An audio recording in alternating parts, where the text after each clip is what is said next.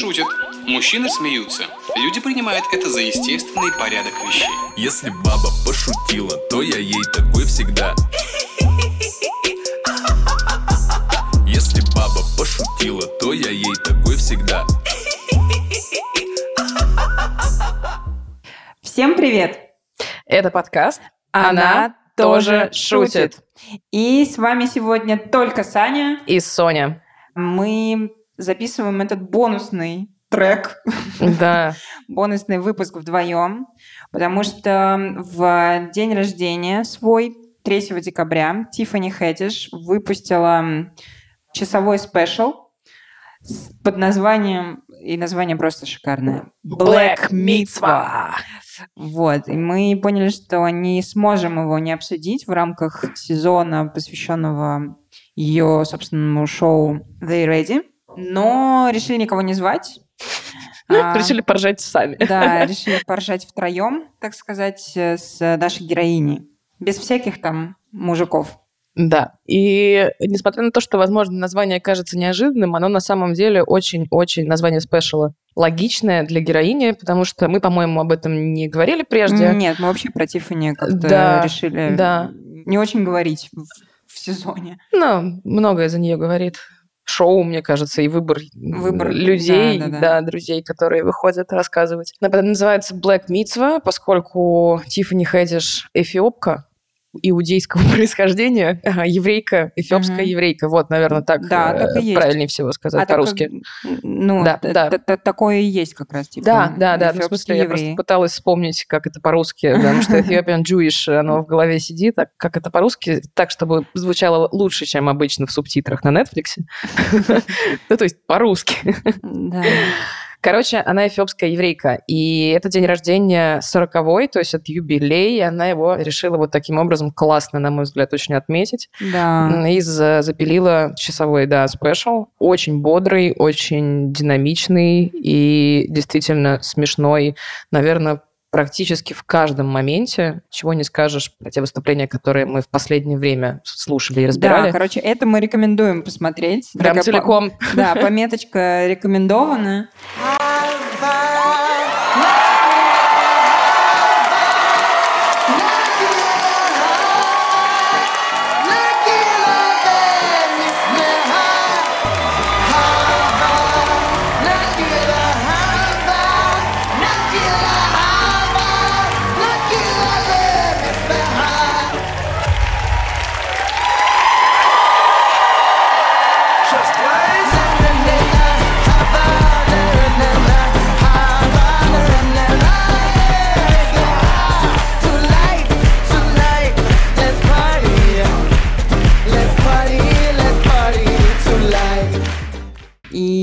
Надо сказать, что она тоже взяла такую манеру больше про себя рассказать, больше как-то своей жизнью поделиться по-честному, потому что, у нее ее такой юмор, который я наблюдала, он был всегда такой чуть более гиперболизированный, что ли.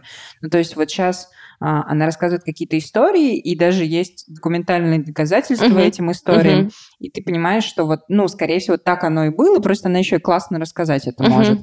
А там в каких-нибудь ранних, назовем это, работах, было все-таки ощущение, что там больше юмора, чем правды.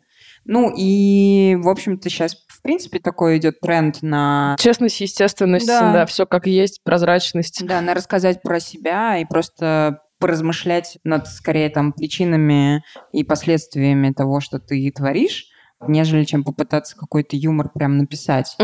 Вот. И ей, кажется, это очень круто удается. Там есть и какие-то такие сложные, грустные моменты, которые ты вместе с ней проживаешь. Но очень много откликается, и, собственно, сегодня, видимо, у нас будет довольно долгий разговор, потому что слишком многое откликается. Вот, и обо всем об этом хочется поговорить, поделиться, рассказать каких-то своих историй и применить это вот на себя, то, собственно, чем мы занимались весь первый сезон, и сегодня как-то вернемся к истокам. Да, и мне кажется, интересно так подметить было то, что, собственно, героини, которых Тиффани позвала в шоу «They Ready», они, как мы помним, с очень непростым жизненным опытом, И они не просто так с Тиффани знакомы, потому что Тиффани прошла тоже очень непростые приключения за свою жизнь, начиная с самого раннего детства. И она рассказывает, в общем, в том числе и про эти сложные моменты, но при этом она не выглядит фрикануто. То есть ты находишь действительно очень общие вещи в этом, несмотря на то, что, например, она в какой-то период жизни была бездомной и жила в тачке. У меня нет такой истории. Я выросла в семье с двумя родителями, и у нас вот такого какого-то пиздеца на бытовом уровне не случалось. Ну, кроме того, что это были 90-е, там никто не был с деньгами, вот, все как жили как могли, вот, но мне не мешали расти, скажем так, какие-то такие события.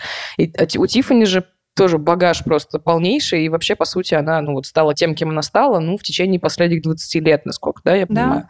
Вот, даже, наверное, 15. И, ну, вот это занимательно, что она как раз смогла перевести свой этот сложный опыт на достаточно массово понятный язык, взяла те инсайты, которые откликаются и у нас, и, не знаю, ну, короче, много у кого. Вот. Это, наверное, показывает ее как достаточно опытного и растущего именно профессионала. Я еще вспомнила и подумала, она там тоже рассказывает в этом спешле, что с образованием у нее было не очень. Вот, Ну да, она же сама над собой ржет, типа, как бы, читать я не особо умела. Да, зато читать получалось. И я помню, что она в этом году как раз намного кому приходила в гости, ну, в телешоу, и я смотрела выпуск какой-то у Эллен, и он был в том числе посвящен вот этому ее спешлу Тиффани. И она там рассказывает про то, что она выучила как раз иврит. Ну, я не знаю, на каком уровне, но вроде как на каком-то, который ей там позволяет, не знаю, возможно, на таком же уровне, как и я, там типа позволяет ей сказать, что она не говорит на иврите. Ну, и почитать, например. Ну, как бы да, я могу почитать, но я только понять не могу, что я прочитала. Очень полезные знания. Потрясающе просто. Что значит эти буквы? Ну, вот это там написано что-то. А что значит это слово? Да хрен его знает. Ну, вы спросили, да? Спросить что-то полегче. Вот, но она еще знает, типа, японский. Ого. Она ездила в Японию, ей очень понравилась эта страна. И она, типа, такая... выучу японский. И она прям в шоу у Эллен там... демонстрирует? Да, ей прям задвигает какую-то фразу с таким прикольненьким даже акцентом. Не знаю, как бы, как это для японцев, но для меня впечатляюще. Эфиопская еврейка, говорящая на японском. Да. Которая живет в Америке, как бы сама из там по приемным семьям пожила и, в общем, с таким багажом. Такая, надо выучить японский. И выучила. Ну, то есть мне просто еще кажется, возможно, тоже, опять-таки, во мне говорят стереотипы, мне кажется, что американцы не там, сильно американоцентрированные, центричные, и они не очень про там, выучить там, чужой язык, ну, как-то вникнуть в чужую культуру. Частенько встречаю до сих пор даже удивление, в том числе, кстати, да, наверное, по большей части от американцев по поводу того, что ни хрена себе да, ты английский язык знаешь. Да. Вот. И по поводу, ты еще там типа испанский знаешь, ты по-французски можешь, а ты как бы растешь, ну это что-то такое нормальное, потому что понятно, что у тебя есть русские, которые... Нахрен никому не нужен. Которые, да, понадобятся только, чтобы обсудить землю земляками, как тяжела эта жизнь. Я очень люблю наш язык, он великолепный, прекрасный. Он очень красивый, но... Да, но он не международный, не будем никого обманывать. Поэтому все так или иначе трезвомыслящие люди с детства пытаются на нашем веку выучить английский, да, чтобы иметь доступ к развитому миру, скажем так. У меня было, да, такое тоже недавно. А теперь еще и азиатские языки, соответственно, китайские, японские очень имеют смысл, несмотря на то, что технологии развиваются, но пока, к сожалению, все равно лучше знать язык самому, нежели полагаться на переводы. Вот, и да, и это искренне удивляет. И при этом, конечно же, то, что английский международный язык очень развращает иностранцев. Ой, в смысле. Англоговорящих.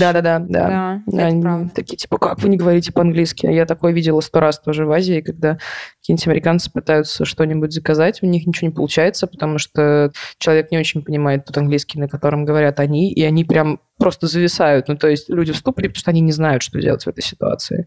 У них нет такого опыта попытаться найти общий язык без английского. И это прям видно. Ну, то есть человек такой стоит, и он вообще не понимает, что ему делать. То есть ему не могут как бы оказать услугу, и он не знает, как с этим справиться. Это прям даже... Ты прям так прыскаешь немножко, так...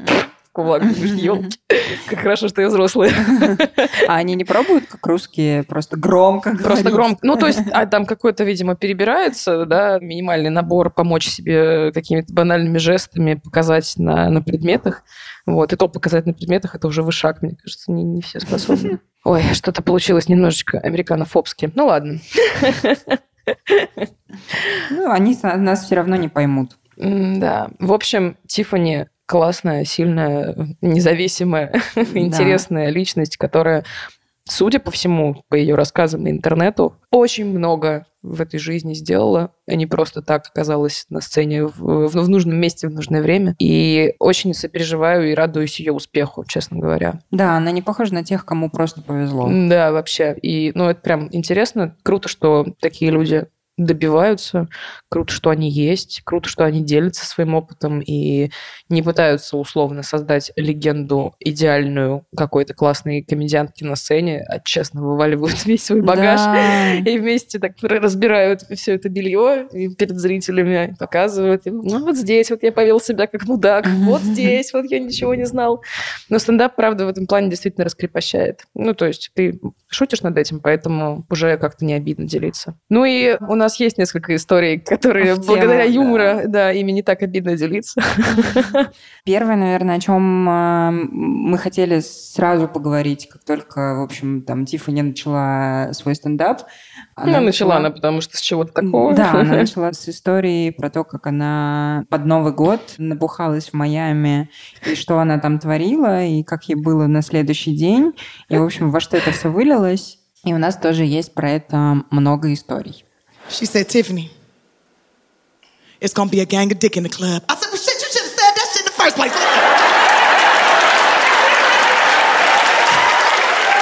I was out there partying my ass off, dancing, drinking more than I ever drank in my whole entire life. I was drinking everything. Anything somebody handed to me, I was drinking it. Man, I was so messed up, my kidneys failed on me.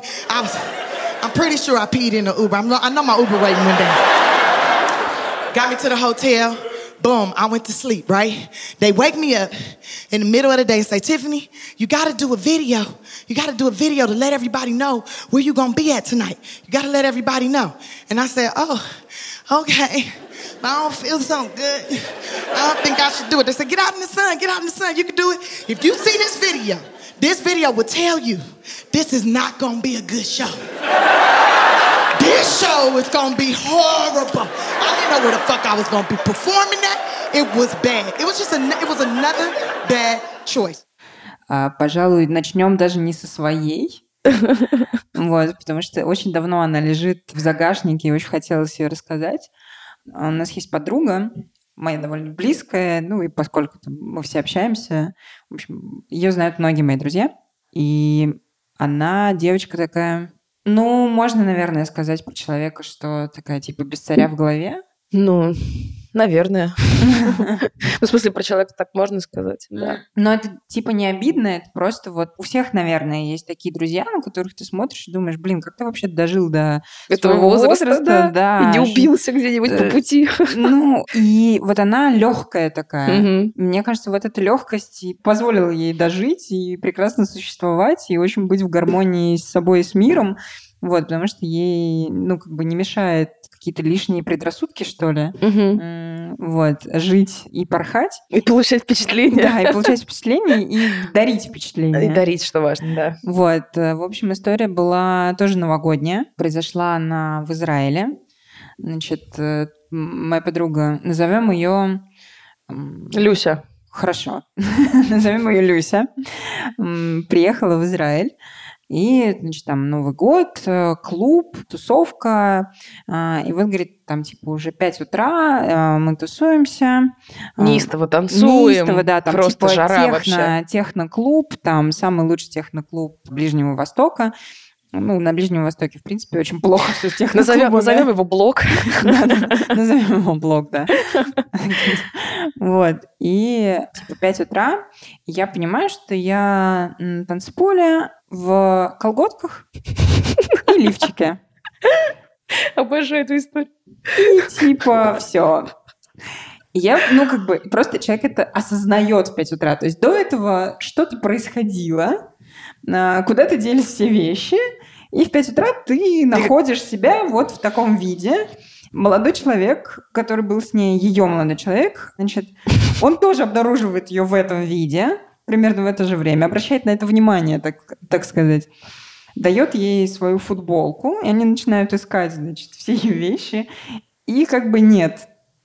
Платье, сумка, в сумке телефон, какие-то документы, короче, всего этого нет. Ну, как бы просто вот такой Новый год. И абсолютно, ну, то есть абсолютно непонятно, что произошло, но Люся говорит, что, мол, ну, в какой-то момент, наверное, стало жарко, и я начала просто снимать с себя вещи. Да, это звучит как возможное вообще сценарий. Да-да-да, возможное развитие событий, да. Но как бы одновременно находясь при этом в клубе. Слушай, я подумала, ну вот смотри, часто же бывает, когда в клубах по угару, по веселью, по темноте и по пьяни люди случайно уходят не в своей верхней одежде. Да, такое было. Может быть, кто-нибудь еще оказался без платья, я просто случайно взял ее. А прикинь, если кто-то просто оказался, ну, как бы даже не то, что оказался без платья, а просто, ну, такой видит платье и надевает на себя еще сверху какое-то платье. Такой, ничего. Нарядно, и пошел. Найс. Вообще-то, конечно, поразительно, правда. Это просто могло взяться. Ну, как бы, ни платье, ни документы так и не были найдены. А это был там, типа, первый или там второй день ее пребывания там, в отпуске, и, типа, там, остальные 2 недели она просто тусовалась. Платье у нее с собой было одно. Тусовалась в футболке своего молодого человека, благо футболки длинные, а Люся невысокая. Да, невысокая и легкая. Да, ну, короче, это прям классное. Классно, что в этой истории нету какой-то такой боли и трагизма. А это было, знаешь, еще когда... Это было в тот же Новый год, когда я в первый же день отпуска въебала свой телефон. Uh-huh. Он у меня утонул. Uh-huh. Я была без связи, и, в общем, и Люся тоже оказалась как бы без связи. И мы поздравляли друг друга там с чужих телефонов. Из интернет-клуба. Да-да-да, из разряда. Такие, ну, а у тебя что? Ну, у меня там, я просто утопила свой телефон в первые же там 5 минут. А у тебя? Ну, у меня все веселее. Да, я помню. Я прям помню, как ты первый раз рассказывала эту историю мне, и я ее люблю нежно, вот, и храню до сих пор. Сердечки. Да. Где история? Туть. В отличие от платья. Где платье? Нет. Да, это прекрасно. Я рассказывала, как в одном из наших с тобой выпусков, историю про то, как я напилась первый раз и блевала со стакады, поэтому в каком-то смысле свой туз из рукава я уже вытащила, но я вспомнила волшебную историю про девичник. Она просто очень милая на самом деле. Потому что девичник у меня был... Когда день ВДВ? 3 августа. А второе? Второе, вот. Значит, так получилось, что девичник у меня выпал на 2 августа. А еще так получилось, что я люблю стиль 30-х. И я предложила подружкам, а мы всего втроем праздновали девичник, то есть я и 2 мои подруги. Mm-hmm. Я предложила подружкам одеться как-нибудь в стиле 30-х. Вот. И мы, по-моему, пошли на концерт-мастерскую, там были эти самые ска, джаз, фанк, вот эти чуваки. Вот. Мы, значит, там чудесно танцевали. И почему, собственно, было весело, что это все в день ВДВ, я придумала этот хэштег этому мероприятию «ВДВиль». То есть только ради этого сделала? Ради хэштега был весь девичник? Ну нет, но я как бы хэштегом объяснила происходящее себе, как обычно, потому что, ну как-то же надо себе объяснить то, что у тебя почему-то, блин, девичник в день ВДВ, а просто, ну, дня другого не было на самом деле. Вот, и мы весь вечер и полночи, по-моему, прям до утра веселились, мы сторонились всяких фонтанов, чтобы случайно не попасть в какую-нибудь нелепую историю, и в итоге на свадьбе не оказаться с переломанными конечностями, потому что рядом с пьяными ВДВшниками быть опасно. Слушай, а какой это был год, получается? 2014, кажется. 14. Да, мне кажется, в 2014 мы женились. Да, пожалуй. Значит, 14-й. Вот. И закончили мы, в общем, в итоге в Нуре, где-то там под утро уже очень-очень хорошие. Вот. А мы там прям... Это был старый еще, естественно, Нур, как мы только что поняли погоду. И он был небольшой, и слава богу, потому что нас так мотало, что, мне кажется, мы просто уже об стены танцевали. То есть ты как бы стоишь на ногах только потому, что у тебя, в принципе, недалеко есть стены, и ты периодически от них такой, оу, знаешь, как на ринге от резинки, и снова танцуешь. Как-то так это было. Вот. Нас там начали как-то уже жестко угощать каким-то дорогущим шампанским, и вот эти вот все пузырики, которые легли сверху на наши измученные, изможденные юные тела танцами и весельем. Короче, когда мы вывалились уже из Нура, мы пытались как-то зафиксировать наш волшебный вечер, задокументировать, и это была не я, кажется, не я держала телефон. И не помню. В общем, мы втроем встали рядышком, мы пытались снять селфи. Мы жестко шатались, прям жестко. Я помню, как мы специально подошли на Тверской к подземному переходу, чтобы было на что облокотиться. Слава богу, мы ёбнулись просто туда вниз, если честно. Это вам не блевать с эстакады. Мы пытаемся что-то там как-то сами сфокусироваться, телефон сфокусировать, айфоны еще маленькие были. Короче, полная жопа, вообще неудобно совсем. Только соберешься, только сфокусируешься, у тебя там одна подруга отвалилась. Собрал ее, у тебя вторая начинает съезжать. Вот. И, в общем, я потом... Или все-таки я была... В общем, долго мы пытались это дело зафотографировать, и я прям помню, я очень плохо помню, что происходило, но я помню вот эту разрезающую тишину рассветной Москвы крик. Это видео! И вот это видео секунд на 20, надо его найти. Мне кажется, у моей подруги Люси надо спросить. Вот, и у третьей подруги тоже Люси. Вот, мы прям любим Люсь. Это просто было великолепно, конечно. Да. Но есть фотка, и там одна фотка получилась, да. Ну, как получилось. Там такие щи смешные. Там это короче... Мы выложим? Прям ржач. Да, надо найти, мы выложим обязательно. Надо мы выложим много контента в свой Инстаграм. Подписывайтесь. Наш Инстаграм называется Chicken Joke. Да. Там будет... Скоро там будет весело. Да. Слушай, ты рассказывала про вот эти танцы и остановку себя об стены, а у меня и про видео, собственно, у меня история про все вот это, значит, она тоже какая-то августовская и, кажется, тоже 2014 года, возможно, примерно в тех же числах. Вот это вайб. Да, в те времена. В тот же вечер, значит, на другом конце Москвы Соня и ее друзья набухивались на проводах моей подруги, назовем ее тоже Люся. Вообще, популярное имя, да. Вот. Мы провожали ее из афиши. Она увольнялась. И, значит, прекрасный там вечер. Ну, кстати, я не помню. Может, это было... Может быть, это была зима вообще. Короче. Но вот где-то тот же год, по ощущениям. Как вы понимаете, я была настолько пьяная, что забыла даже год. И день, и вообще время года. Айфон напомнит нормально. Да, короче говоря, мы уже были прям все в зюзю. Коллеги моей подруги, друзья моей подруги, мы все прям были молодцы. И мы держались не об стены, а друг об друга. И у нас был танец бутербродный. Значит, я, моя подруга и еще наш друг.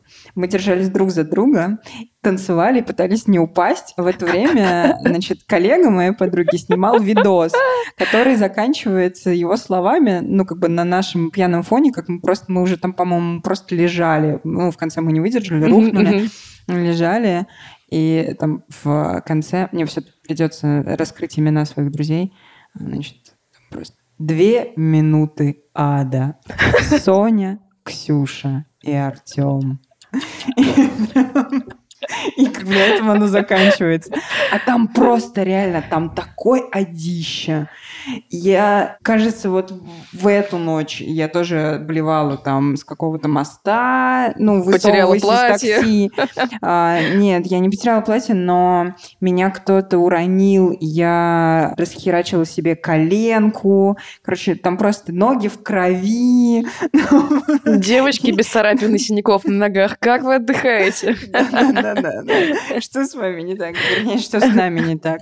Ну, в общем, это было прям адово. И главное, что что вспомнили о существовании этого видео, вернее, узнали о существовании этого видео мы на утро только, потому что я открыла телефон, и там, в общем, оно вывалилось на меня. Конечно, мы тоже обнаружили, что... Потому что, да, собственно, отлично мы с тобой шутки, конечно, рассказываем. Ничему не учимся у героинь вообще. Что, конечно же, обнаружили мы, что это не фотография, а видео на утро, когда мы пытались втроем в одной кроватке такие... Доброе утро, девочки, доброе утро. Там вот это вот, фотка. Это видео просто. Когда ты сам как слоумо просто. Да. Но да, веселье, конечно, алкогольное, оно специфичное. Иногда оно доводит до каких-то интересных моментов. Очень много про поездки есть, потому что, естественно, у тебя шли просто под хвост, никаких барьеров, море по колено. Перестает что-либо останавливать. Бабки не проблема. Да, бабки никогда не проблема. Бабки не проблема, когда это не проблема, да. Мы, вспоминали про поездки, связанные с алкогольными возлияниями. У меня было парочку таких, когда мы, в общем, там просто собрались побухать, а в итоге купили билеты в Калининград, например. Вот, вдвоем с другом написали в чат, и типа через, по-моему, там полчаса все в этом чате тоже купили билеты в Калининград, и вот так в апреле мы попали в Калининград. Так я вот трезвая, например, туда ездила. Вот, Калининград ничего такое. Хороший город. Да, отлично. Да. Хорошее было решение просто такое, типа... Ну, прекрасно, я считаю. Я однажды проснулась в Твери. То есть я на тот момент жила в Петербурге, и что-то мы с моими одногруппниками навозлиялись. И это было, мне кажется, по-моему, первый раз в моей жизни, когда у меня случился блэкаут. То есть до этого момента, во-первых, ты, видимо, просто не можешь столько алкоголя в себя положить, потому что ты пьянеешь раньше, и тебе, в общем, достаточно весело и так. И у меня не было провалов в памяти. И вот это был первый раз, когда, собственно, я не понимала, как я оказалась там, где я оказалась. Странная история.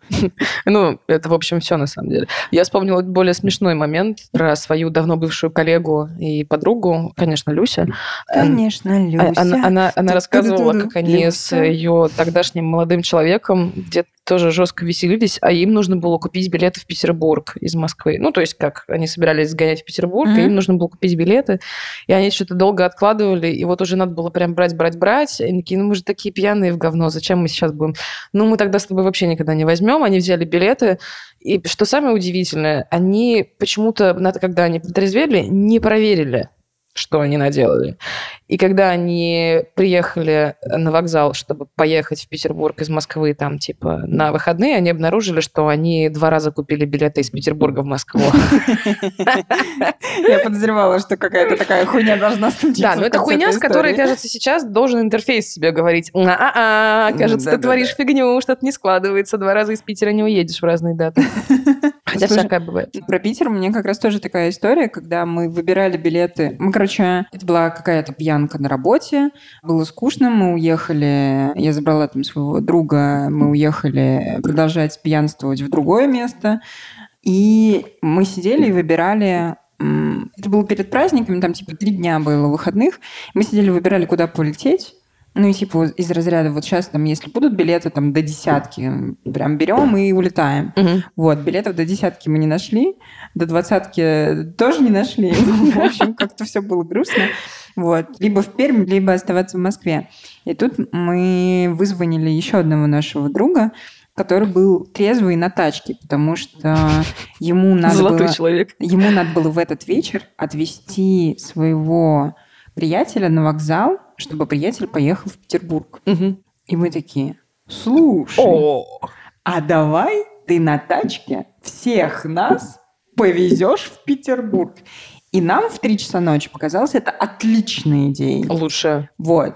Но поскольку я была самая трезвая, помимо водителя, я была самая трезвая из этой компании, я такая, окей, но мы заедем сначала домой, потому что мне надо линзы как минимум взять.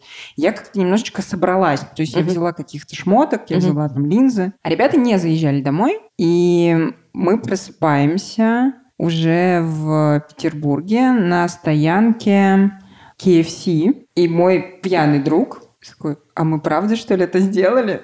Такой просто... Такой, блин! Понимать. А можно это просто видео, да?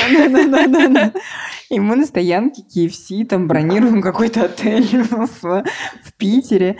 И парни завозят меня и едут сразу. Что нужно парням? Ну, как бы, чтобы чувствовать себя нормально на 3 дня. Чтобы чувствовать, что ты как будто бы собрался. Да. Они купили себе труселей и носков. Ну, а что? Ну, все правильно. И, в общем, да, так 3 дня мы потусили в Петербурге. Правда, мне потом рассказал водитель, ну, друг, который вел машину, что он был достаточно уже уставшим, поскольку он всю ночь гнал.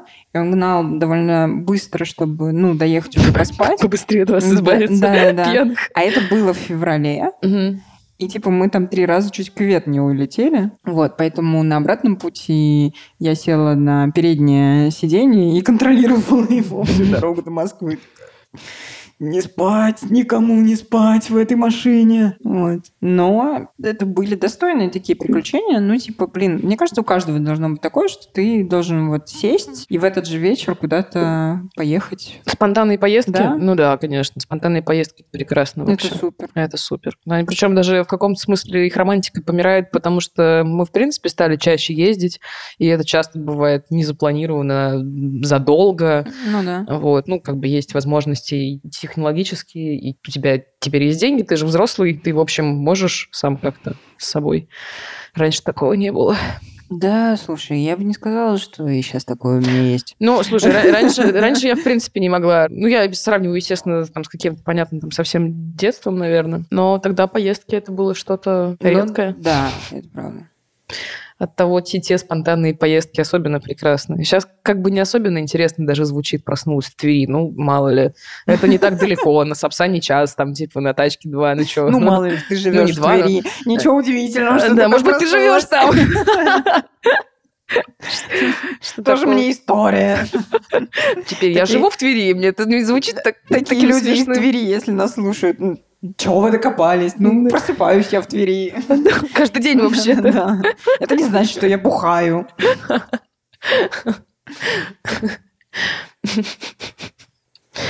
Да.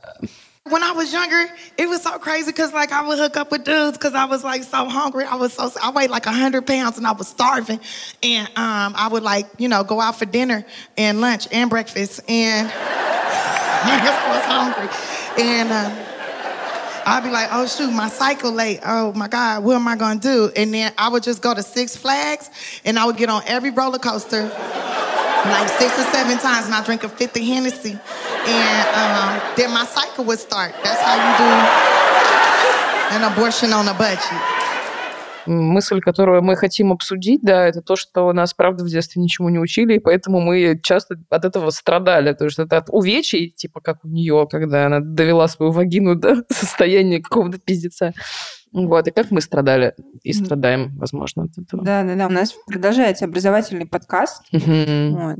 Мы, как и Тиффани... Учим жизни. Да, верим, что наша миссия... Да, просвещать. Учить. В основном... Наша миссия учить все.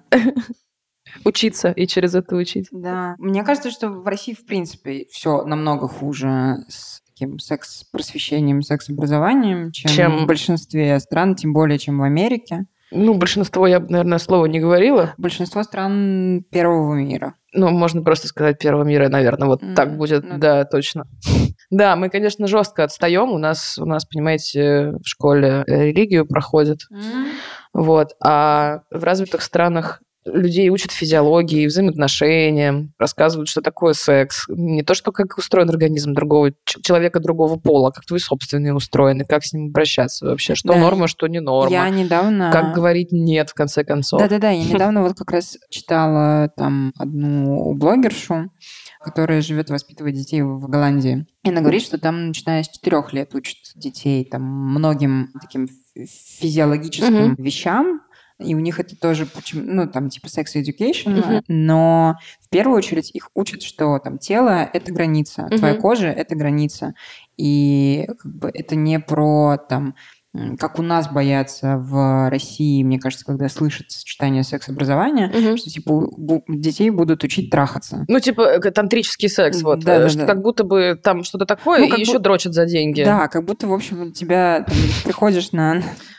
Ну, в смысле, это я про какие-то дурацкие стереотипы, да. Не стереотипы, вернее, а испохабленные целые культурные явления, типа тайского массажа, например, который вообще никому ничего плохого не сделал. Это прекрасная мануальная техника, которая, ну вот, к сожалению, обросла таким, потому что... Ну да, тебе, что тебе будут, твоему ребенку зачем-то будут рассказывать из разряда такие вещи, как там, я не знаю, как на бананах презик надевать, но... Mm-hmm.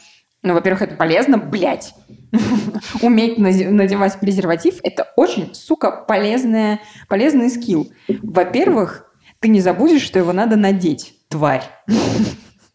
Ты сейчас кого тварью назвала, прости? Мужиков. А, окей. Хуй мразей. Вот. Носите с собой гондоны, пожалуйста. А во-вторых, ну, как бы... Это не только про это, не только про пестики и тычинки, не только про то, как, собственно... Совокупляться, да, как черти.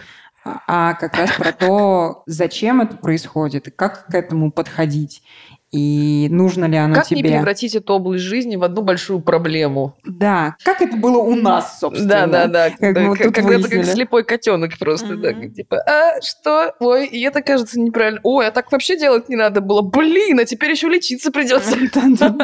Ой, мне это воспитывать. В общем, да, несмотря на то, что мы вроде как с вами уже даже в 21 веке живем, а выросли-то мы, родились и выросли мы в 20-м, в 90-х. Да. Тяжелые времена, никто не рассказывал, вообще... никто не рассказывал, как вообще, в принципе, начинать половую жизнь, что такое тело. Ну, слушай, вообще... У меня вообще в паспорте СССР написано, я еще как бы... Того производства. Оттуда, да. Да-да-да. А у меня левая нога в 89-м родилась, так что она тоже, знаете, за эти 40 минут, что я все остальные не вылупилась, много повидала. Да, как известно, в СССР секса не было. И, в общем, все, что мы узнали, к сожалению, на опыте, и теорию как-то пропустили. Ну, что-то я узнаю, например, уже сейчас. Ну, да. То есть, имеется в виду, что уже не только через опыт, слава богу, то есть этому, конечно, помог интернет, раскрепощение, стендап и многие другие вещи. Да, умение разговаривать. Да, знание английского языка и возможность почитать концов, не только Рунет. Вообще много всего полезного на сегодняшнем день. Про секс с нами, например, родители говорили, ну, там, не знаю, как у тебя, у меня был разговор, мне кажется, опять-таки, что мне было лет 13, возможно, это было там чуть младше, может быть, там 14, ну, короче, вот какой-то такой период, там 12, 13, 14.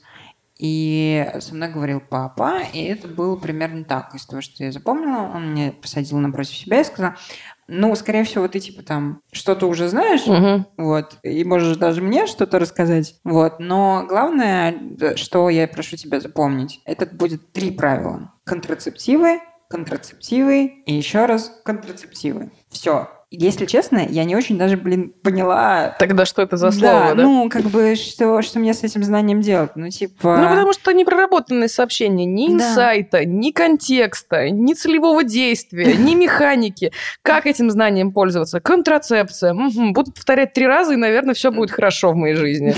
Хорошо, что у меня не религиозные родители, а то там еще, знаешь, в мысли могло закрасться, там, не знаю, святым этим крестом осенить, или как там это говорят. Перекрести. Да-да-да. Перекрестил члены и поехали там с Божьей помощью.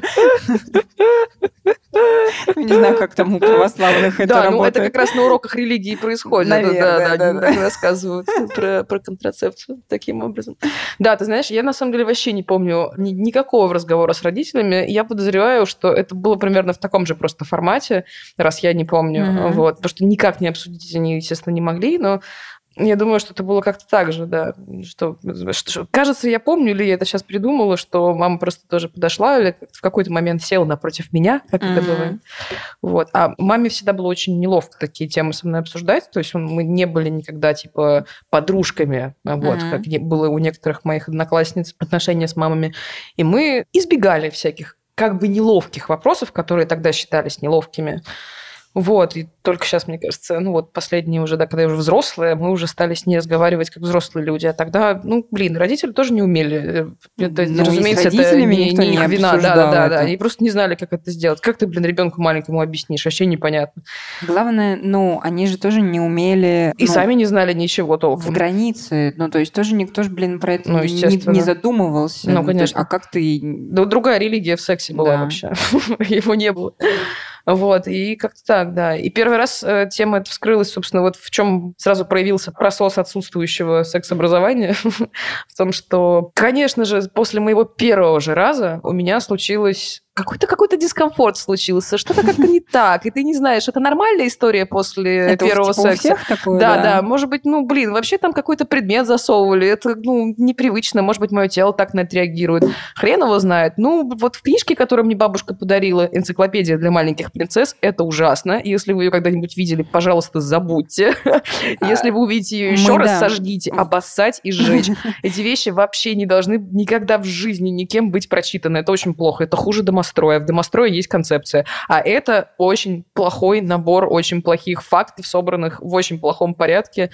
И вообще эти позорные книги, как вообще руки оторвать? Это правда калечит сознание. В такой книжке не было ничего полезного, разумеется, в том числе и про секс. Вот. И я долго достаточно не понимала, что со мной. Конечно же, не могла про это поговорить с мамой, потому что, как же, тема ниже пояса запретная, как я это с ней вообще обсужу, а это же еще, не дай бог, придется сказать, что я сексом позанималась, и о боже мой. Вот, в общем, в итоге дискомфорт тоже. И подружки, естественно, никто ничего не знает. То есть ты не можешь вообще ни с кем знания поширить. Интернет тоже пока еще не сильно образованный. У тебя не было умной подружки, как у Тиффани. Которая советует... Да, ничем белым не мазала себя. Да. Видимо, единственная какая-то умная вещь, на которую я догадалась, это все-таки посоветоваться со взрослыми. Потому что, И мне пришлось таки прийти к маме с рассказом и признанием. И, во-первых, это просто было очень травмирующе, потому что ты дико нервничаешь из-за неопределенности, из-за непонимания того, как себя вести, из-за непонимания, что происходит, с твоим организмом. Вот. И как поговорить об этом с мамой. И вообще, это все просто выглядит как огромная большая проблема, заноза, стыд, что самое ужасное. Да, и вина. Вот, конечно, стыд, да, и огромное чувство вины, потому что ты прям накосячил, пипец, да. Вообще, кажется. И это, еще был травмирующий, потому что мы с мамой вместе пошли к гинекологу, имеется в виду, она меня просто отвела в клинику, привела, держите. И это был, конечно, самый ужасный гинеколог в моей жизни, я таких больше никогда не встречала, и надеюсь, что они вместе с книжками для маленьких принцесс останутся где-нибудь в прошлом. Это был мерзкий, маниакального вида дядька, неаккуратный, неприятно пахнущий, у которого собиралась такая психопатическая пена в уголках рта. Вот. И, в принципе, конечно, было очень некомфортно от всего. И было больно, и было... просто отвратительно. Вот. Так я узнала, что у меня появилась молочница. Лучше с детства. Лучше про это, конечно, говорить. Да, и знать, безусловно. У меня тоже... Я думаю, как и у 90% женщин на земле была молочница, но о том, что она у меня была, я догадалась через несколько лет, мне кажется. Вот это тоже шикос история. Это, это просто такой тупняк. У тебя какой-то дискомфорт, тебе там неприятно и фу-фу-фу, но ты даже не задумываешься о том, что это ненормально, и тебе надо с этим что-то сделать. А потом, когда ты где-то читаешь об этом, или тебе, опять-таки, подруги что-то подобное рассказывают, или ты оказываешься впервые за 5 лет, не знаю, в кабинете у гинеколога, ты такой: твою мать, это что была, молочница? Прикол! Так, да? Да, и просто ты чувствуешь себя еще более ущербно, конечно, в этот момент, потому что, ты относишься к своему телу, как-то неправильно. Тут, мне кажется, дело не только в том, что от нас скрывали какое-то тайное знание, в том, что человечество... Нас не научили... в смысле, этого знания и не было. Давай так. Они, в общем, наши представления о прекрасном меняются каждый день, так же, как и количество наших знаний. Вот. И, конечно, я думаю, если бы, например, секс-образование появилось в таком массовом формате, допустим, 100 лет назад, никто бы не рассказывал про границы, да, и все еще от культуры зависит и так далее. Вот. Но, в принципе, тут такой еще, вопрос самого подхода. Но эта неспособность, конечно... Наверное, да, неспособность понять, что что-то не так, и с этим можно что-то сделать. Этому, кажется, можно было научить. И это даже, знаешь, не то, что неспособность понять, что что-то не так, это про неумение задавать вопросы. Угу. Это вообще не про область секса, это в целом... Да, я сейчас тоже про вообще уже все. Это в целом про себя. И это, мне кажется, такое тоже очень большой вопрос к воспитанию. И там не только про там, воспитание в родительской семье, про воспитание в школе там, и вообще в социуме. И кажется, что здесь есть какое-то гендерно окрашенное. Мне кажется, еще вот это вот, конечно, очень жестко вбитое в нас чувство вины за все, что не так, как сказано было, не так, как было названо нормальным. Вот, потому что мы, конечно, росли еще в уже отмирающей, но концепции, что вот есть некая концепция, и другой не существует. И вот, ну, как так, наверное, надо жить. И все минимальные отклонения от вот этой картинки, это уже какая-то девиация. Даже если ты чувствовал и понимал, ты даже, может быть, чувствовал, что ну, тебе это не кажется странным, да, например, не знаю, взять и не пойти поступать в университет сразу после школы, а годик что-нибудь поделать. И вроде бы ты ничего такого конкретно плохого не делаешь, резко твой социальный уровень не падает, маргиналом тебя никто вроде не назвал, люди не перестали с тобой дружить, ты не потупел, кажется, все нормально, но почему-то все как-то так косо на тебя немножко смотрят, родители переживают, когда же ты наконец-то уже задумаешься о том, чтобы куда-то поступить, и почему-то все вдруг начинают как-то странно реагировать, задавать вопросы, а что случилось? Ну, вот я про такие моменты. А у тебя какие травматичные истории из-за отсутствующего секс-образования были? Мне кажется, травмирующие, в смысле? Вообще, мне кажется, весь мой сексуальный опыт до последних, не знаю... Это все большая травма. Да, до последних нескольких лет это довольно большая травма. Ну, вообще, это про то, что все пришло через опыт, а не через... Как сказать-то? Короче, через то, что ты пробовал и не понимал, что пробуешь. Вот. Не поняла мысль. Ну, типа, ты не пробовал с осознанием того, что ты от этого хочешь. Ага. Ты пробовал и понимал, что вообще не понимаешь, что ты попробовал. Ну, типа, что ты там позанимался сексом не потому, что ты хотел позаниматься сексом, а потому что вроде все вокруг вот это делают. Ты имеешь... Все, я поняла твою мысль. Очень сложно, прости. Да. Завернула. Я первый раз вообще столкнулась... Назовем это секс-образованием, потому что другого не было. Я лет в 10, наверное, мы с друзьями нашли там у каких-то родителей, значит, кассету. Это, насколько я сейчас уже понимаю, какой-то был эротический фильм. Ну, может, там порнографический фильм. Короче, он был с сюжетом. И почему-то, я не знаю, ну, как бы в моей памяти осталось, что в этом фильме женщина в костюме, значит, в каком-то таком платье 18 а-ля века трахается где-то в лесу с гориллой. Вот так. Вот так, Сонь, выглядит половая жизнь взрослого человека. Запоминай. И кажется, я это запомнила, и иногда меня догоняют какие-то эротические сны, блин, про горилл. Но у нее хотя бы было платье. И это, блядь, очень странно, ну, как бы, что вот такой в тебе поселяется, ну, отголосок. И не хочется мне этого себе желать, не хочется об этом помнить. И какого хрена вообще происходило, блин, в этом фильме, я абсолютно не понимаю. У тебя волосатые мужчины? Ты знаешь, меня это возбуждает, да, вот, чтобы вот как-то какая-то такая была животная брутальность. Так, аккуратнее, сейчас я откину микрофон. И у нас будет порно-подкаст. А поскольку мы без видео, то... Это не видео, это аудио. Знаешь, просто, да, все превращается в какофонию звуков, перевернутые стулья, да, знаешь, такой... Не только обезьянка. Да, случайно нащупали Соню мощнейшую точку G, просто, да. Вообще. Мохнатость.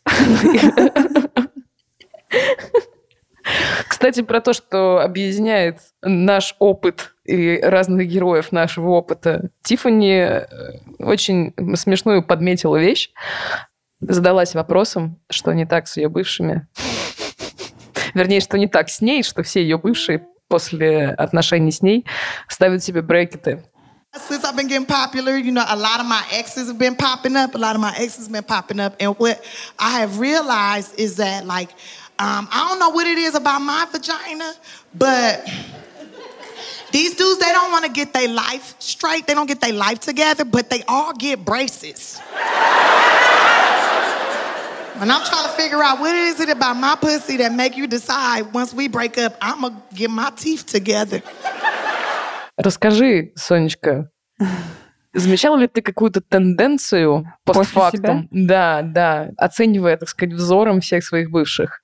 Слушай, у меня, из такого, скажем так, мы все помним, кто слушает этот подкаст не в первый раз, то я однажды уже рассказывала о своих невысоких, скажем так, критериях относительно мужчин. Боже, я просто как ублюдок какой-то, прям я ублюдочная, прям реально. Малыш, не называй себя так. Это просто не было секс-образования. Ты не знала, чего хочешь. И пробовала просто какое-то говно. Что было, то и пробовала, конечно. Да. Вот это и объединяет. Да. Вот. У меня был период жизни, когда моих мужчин объединяло имя. Вот, у меня был... Это вообще классный критерий, кстати. Да. Это было очень удобно, потому что у меня был момент, когда я... Ах ты. Да.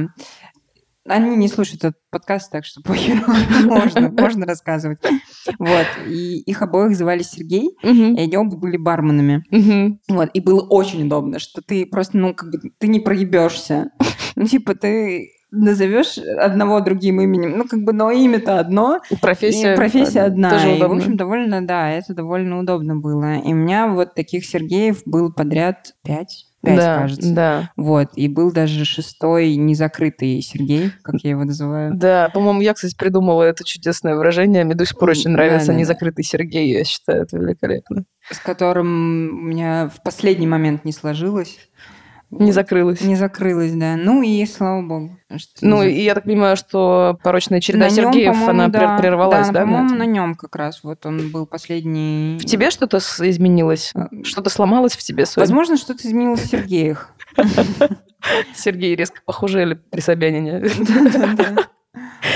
Да, я даже помню, как я познакомилась с каким-то чуваком, и когда он сказал, что его зовут Сережа, я просто заржала ему в лицо и ушла. И такая, сразу нет. Да.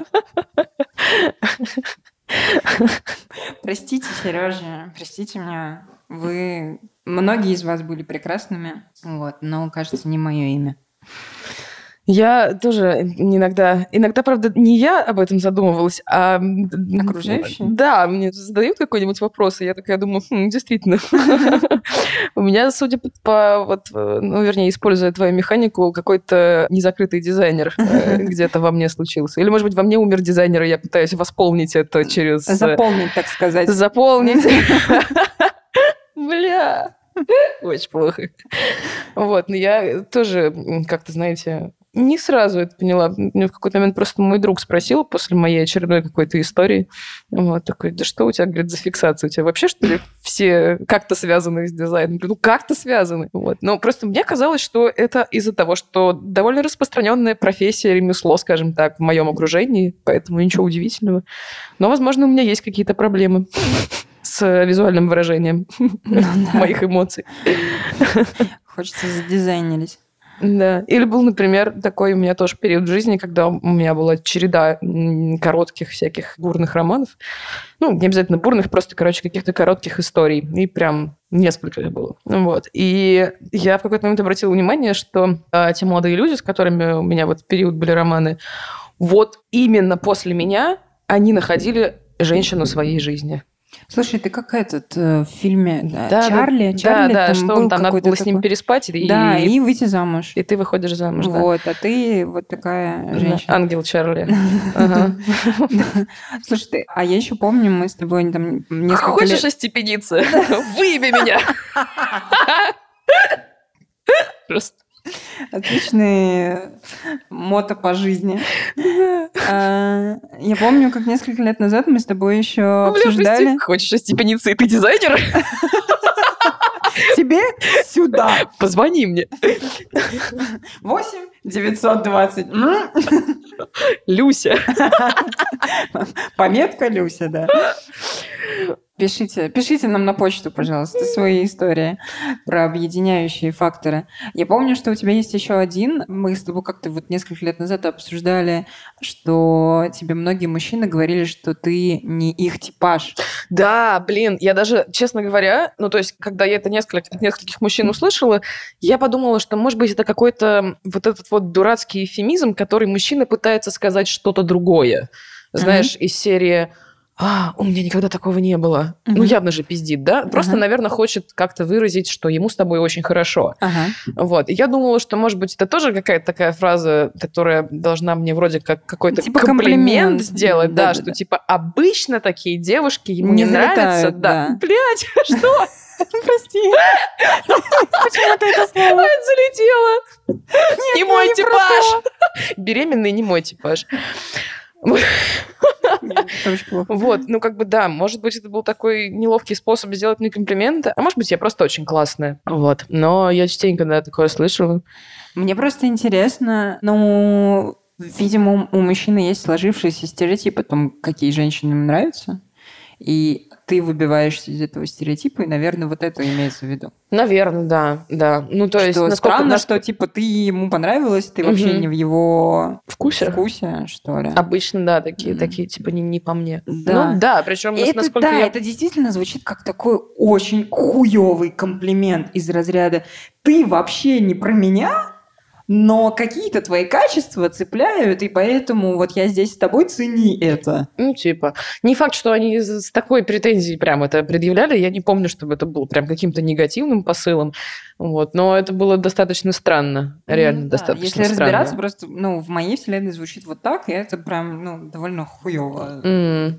По ощущениям. В общем, есть более ловкие и приятные способы сделать комплимент. Это 100%. Мужчины, учитесь делать комплименты. Женщины, кстати, тоже учитесь делать комплименты. И друг другу, и мужчинам, и себе. Ой, так чудесно. Мне так нравятся все тенденции последнего времени и расслабление, раскрепощение людей. Я просто постоянно наблюдаю, как девушки делают друг другу комплименты. И вообще люди друг другу говорят приятные вещи. Это, господи, так здорово. Это так отличается от мира, в котором мы росли, где люди не то что не разговаривали, ты, блин, попробуй вообще подойди и что-нибудь спроси, какого хрена. Обязательно каменные ёбла. И мне довольно комфортно, когда люди, наоборот, не пересекают мои границы. И, пожалуй, мне нормально, когда не все улыбаются вокруг, скажем так. Но, с другой стороны, у меня нет такого базового требования, и я не против помогать людям. И ко мне, на самом деле, на улице, не только в России, и вообще в очень разных странах, даже там, где я вообще не выгляжу местной, на фоне окружения и на фоне местных, собственно, людей, меня очень часто спрашивают о чем-нибудь прохожие, другие туристы, местные люди меня спрашивают. Причем не только какие более или менее очевидные вопросы, которые могут возникнуть, типа как пройти библиотеку или где здесь магазин ближайший. Какие-то бывают порой очень странные вещи. Ой, а вы не знаете, я тут в городе в этом оказалась на пару дней, что бы мне поделать? У меня есть ответы обычно, есть. Последний раз было волшебно в Италии, когда мы с мамочкой гуляли по маленькому городку на Сицилии. И мы идем откровенно туристическим образом, то есть мы идем, смотрим по сторонам, глазеем, я что-то фоткаю, мы разговариваем друг с другом на русском языке, и нам навстречу идут две тетеньки, которые выглядят намного больше похожи на европейских людей, потому что они в этот момент не говорят на русском языке, они какого-то такого... немного более смуглого цвета кожи. Как будто бы какие-то такие южные европейцы. И вдруг тетечка подходит к моей маме и спрашивает, а вы случайно не говорите по-испански? Как вообще эта мысль могла прийти в голову, если люди удивляются, что ты английский знаешь? Как можно было такой вопрос задать? И о бинго. Тут подлетаю я. Где-то сказали про испанский? Да. Вот. И, в общем, даже им помогла. Реально. Короче, классно, что люди перестают бояться. У меня вчера очень смешной диалог произошел к вопросу о комплиментах. У меня один мой прекрасный коллега, который слушает наш подкаст. Люся. Спросил про кого-то тоже из коллег, а я не знаю про девушку. Он меня спросил про девушку. что-то. Вот. И я пытаюсь понять, о ком идет речь. Я говорю, это красивая, типа такая. Uh-huh. Вот. И он совершенно чудесную фразу сказал. Он, ну, базово для меня все женщины красивые. По умолчанию. Да, типа, просто все женщины красивые. И я прям... Говорит, ну, дальше там, типа, начинаются надстройки, типа, она шутит про члены. О, прикольно. Красивая и шутит про члены. Красивая и шутит про вагины. Да-да-да. Короче, это прям, ну, это прикольное мироощущение. Типа, базово все женщины красивые. Все, супер. Вот, мне кажется, с таким мироощущением прикольнее жить, чем... Ну, а с другой стороны, у человека тоже явно критерии не очень высокие к отбору своих спутниц, понимаешь? Можно сказать, что базово для тебя все мужчины интересные, Сонь. Ты знаешь, у меня диссонанс небольшой, потому что, во-первых, сексуально я все-таки би, вот, а во-вторых, я людей в целом не очень люблю. И поэтому, да, как бы критерии к мужчинам, отборы у меня такие странноватые, но я в целом не на всех людей-то даже смотрю. Ну, так, типа... Мне кажется, поэтому и би. Потому что если бы тебе только один гендер нравился, и при этом у тебя натянутые отношения с хьюманами, то вообще низкого было бы выбирать. Да, а так да. Ты хотя бы себе расширила... Я расширяю, да конечно, границы и базу. Да. Что это, граница? О, подвинули. Блин, база. Ой, я сделала перестановку в своих границах.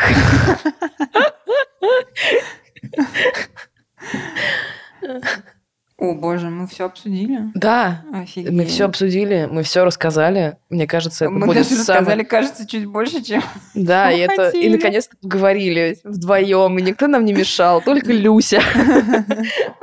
Никто не врывался в нас. Простите, нет, с гостями на самом деле очень круто, просто это совсем другой формат. И я немножко даже соскучилась по нашему герли-току. И по тому, как мы много соглашаемся друг с другом. Мне кажется, за сегодняшний подкаст мы опять превысили количество данных. Квадратный метр. И вообще это, знаете, какое-то немножечко извращенское, возможно, удовольствие, но тем не менее удовольствие делиться своими всякими стыдными историями, наивниками и, ну да, наверное, своей наивностью, глупостью какой-то. Ну, проживать. Да, проживать это и делиться.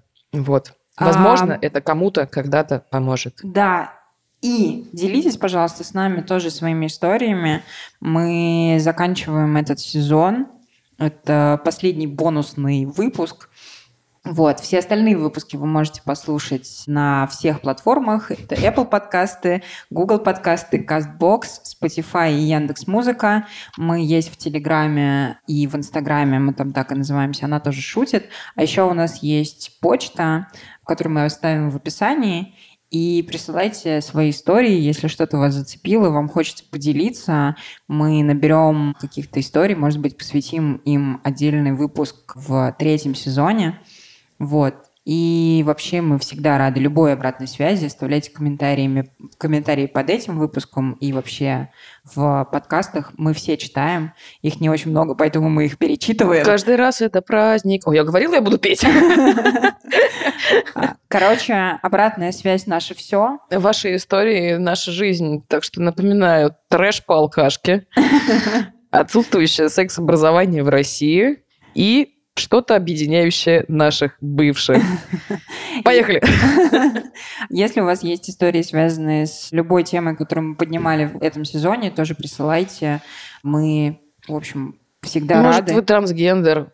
Может быть, вы были бездомным. Что у нас там еще было особо выдающегося? Лесбиянки. Да, точно. Может быть, у вас в семье были богатые родственники, а вы не очень. Угу. Ну, короче говоря, все истории нужны, все истории важны. Мы прощаемся с вами до следующего сезона. Будьте умничками, смотрите стендап. Да, любим вас. Целуем. Пока-пока.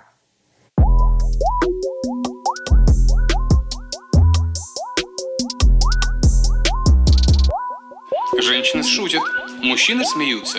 Люди принимают это за естественный порядок вещей. Если баба пошутила, то я ей такой всегда...